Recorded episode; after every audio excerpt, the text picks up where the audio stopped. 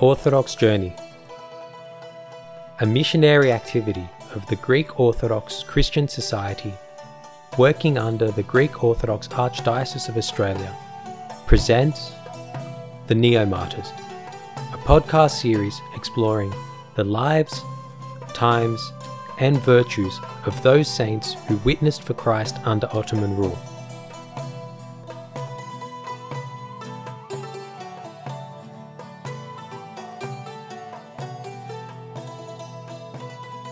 The fall of Constantinople in 1453 signalled the dawn of a new era in both the history of Greece and the history of the Orthodox Church.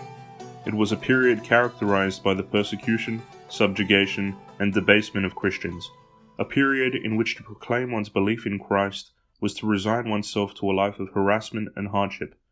However, it was in such dire circumstances that God blessed the Church and brought forth a group of men and women of all ages who through their lives and ultimately their deaths strengthen the faithful and showcase the true meaning of witnessing for Christ. These men and women who differed in so many ways, yet were united in Christ, are the new martyrs. There are new martyrs from many parts of the world and many different persecutions. Most recently, we have seen new martyrs in the Soviet Union and China, as well as in the Middle East. This podcast series seeks to explore the lives of the new martyrs who witnessed for the Christian faith under the yoke of the Ottoman Empire. This Islamic and Turkish Empire caused the martyrdom of tens of thousands of Orthodox Christians, and yet, despite almost certain torture and death, the new martyrs remained firm in their faith. One of these new martyrs, who took it upon himself to bring the Orthodox faith to the captive people, was Saint Cosmas the Aetolian, Aios Cosmas o Aetolos, Large wooden crosses can still be found in some villages of Thessaly in northern Greece. The locals there know that all these crosses were erected by Saint Cosmas the Aetolian, also known as Pater Cosma or Patro Cosma, to the inhabitants of the towns in the regions of Epirus, Macedonia, and Thessaly. This extraordinary man was known throughout Greece, and many people believe that Saint Cosmas the Aetolian saved the Greek nation during this very critical stage of its history. Saint Cosmas was born in 1714 in the village of Megalodendro of Aetoloakarnania, just to the north of the Gulf of Corinth, with the name of Kostas. He spent his early years in the village helping his parents out on their farm. At that time, the situation in the villages of Ottoman occupied Greece was miserable. Churches were closed, people died without funerals, and many were not baptized. People were isolated and subject to violence, and many Greeks converted to Islam to make their lives easier in these tough times. When Kostas understood the terrible crisis his countrymen were going through, he took action. Initially, he taught in the town of Lobodina in Aetoloakarnania. He knew that education was a weapon for the subjugated Greeks that had forgotten their history and their religion. However, he quickly understood that his efforts as a mere teacher were not enough and so Kostas went to Mount Athos in 1743 to study at the Athonite Academy, which was similar to a university. He studied there for eight years, and apart from theology, he also learnt ancient Greek, Latin, philosophy, rhetoric, mathematics, natural sciences, and even medicine. At the same time, he was tonsured a monk with the name Cosmas and was ordained a priest. After around twenty years of preparation on Mount Athos, he made his big decision.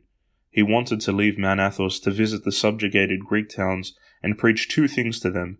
First, he wanted to teach them about Christ, that is, the faith in Christ that saves people. And secondly, their own glorious history, the history of the Greek people. And so, he received the permission of the Patriarch of Constantinople in 1760 and started his first journey. Beginning in the villages of Thrace, he made his way into Macedonia and Albania. Then he went south to central Thessaly, and then back up towards Epirus and southern Albania, which at that time and even today is largely Greek. He walked everywhere, day and night, hot and cold. He only had his staff with him and had no money or supplies.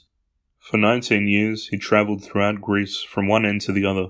He also went to many of the islands, including the Ionian Islands, the Cyclades, Rhodes, and Crete. He became famous throughout Greece. Whole towns came to hear him Many followed him in his travels. On many occasions he took forty to fifty priests with him. When he reached a town, the priests would hear confession at night, and on the next day they held the divine liturgy, where people would receive Holy Communion. Afterwards, Father Cosmas would speak to the crowd. First, he would put up a big wooden cross. Then he put a stool next to it, like a wooden box, and stood on it so everyone could see him. Then he started his homily. He spoke to them very simply so that everyone could understand. He talked about Christ, Panagia, and the saints of the church. He spoke to them about how to love and how to care for each other. He managed to restore the friendships of many people, both among the Orthodox faithful as well as between Orthodox and Muslims. And without the Turks realizing it, he spoke about the freedom that faith in Christ brings. At the end of each homily, he spoke about the darkness of illiteracy. What use were the jewels women wore? The greatest jewel was education, he would shout. His words had an immediate effect. Men and women took off their jewelry and laid them at his feet. In this way, he convinced the rich to donate to this cause of building 250 new schools and creating 4,000 baptismal fonts for the Orthodox to be baptized. Many Turks who respected him also donated money for this work. Once a group of thieves heard him talk, repented, and became his followers.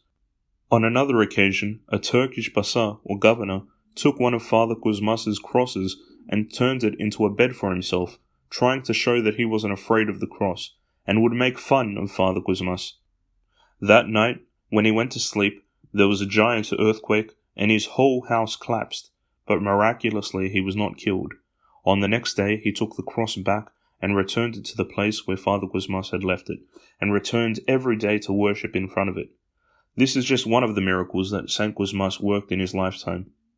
But the Jews, annoyed that Father Cosmas convinced the people not to work on Sundays, but instead to work and shop on Saturdays, bribed the Pasa of Ioannina to kill him. He did this on the 24th of August, 1779. When the soldiers of the Pasa came to arrest him, he didn't resist. He only asked them to leave him for one moment. Kneeling, he prayed and blessed the four corners of the earth. After this, they hung him from a tree. They threw his body into a river, but a Christian with his boat found it and brought it out of the river. It was then taken to the church in the town of Kolikondasi in northern Epirus, where he was buried. Although his fervent heart ceased to beat and his mouth was closed, his voice could still be heard and his labors bore fruit, freedom and the rebirth of the Greek nation. But how is someone like St. Cosmas relevant to us today? After all, he lived 250 years ago. Unfortunately, the problems faced today in the Western world are similar in many ways to the problems faced by the Greeks under Turkish rule. It is a similar environment to the Ottoman Empire, where people are put under pressure to deny their faith in Christ. Back then, the pressure came from Islam and the Ottoman Empire. Now it comes from a society that denies God, denies the legitimacy of Christian teaching, and has embraced secularism as the new religion. St. Cosmas saw this environment and was not fazed. He worked with the Greeks to bring them back to the faith and cared for them. This is also something that can be achieved today through missionary work, through being an example to others, and through caring and loving all people. This does not involve ordering people around and casting judgment, but speaking the truth in love through our Christian friendship and through our example. One thing about St. Cosmas is that he is not just a saint because of his martyrdom, he was a martyr because he was a saint beforehand. That is what it takes to become a martyr. If someone is unwilling to stand up for his or her faith at the smaller crossroads or decisions of life, then it is extremely unlikely that they will be able to cultivate enough love for God in such a short space of time to be willing to witness for Him with their lives. On the whole, the new martyrs were people who already loved God. Therefore, when that next step of martyrdom was presented to them, they were willing and able to take it. Finally, much like St. Cosmas, we still have much to learn from our Orthodox faith and about the saints of our church. That is one of the aims of this podcast series, to bring to mind the examples of the new martyrs so that they might be able to inspire us through their feats, create a love for God within us, and strengthen us against the pressures and temptations of the modern world. It would be an injustice to view the new martyrs simply as Christians who died under the Ottoman yoke. The new martyrs are an embodiment of the idea that true freedom lies not in this world but in Christ. Through their courage, perseverance, vigilance, and steadfastness, these saints acted as a light to a people who were surrounded by darkness. Their example is just as relevant today as it was 200 years ago. In the Gospel of John, Jesus says, In the world you will have tribulation, but be of good cheer, I have overcome the world. This is the message of the new martyrs. They are voices crying out in the wilderness. They are witnesses to the ultimate truth. Through death, they have testified to the world that Christ has made us free.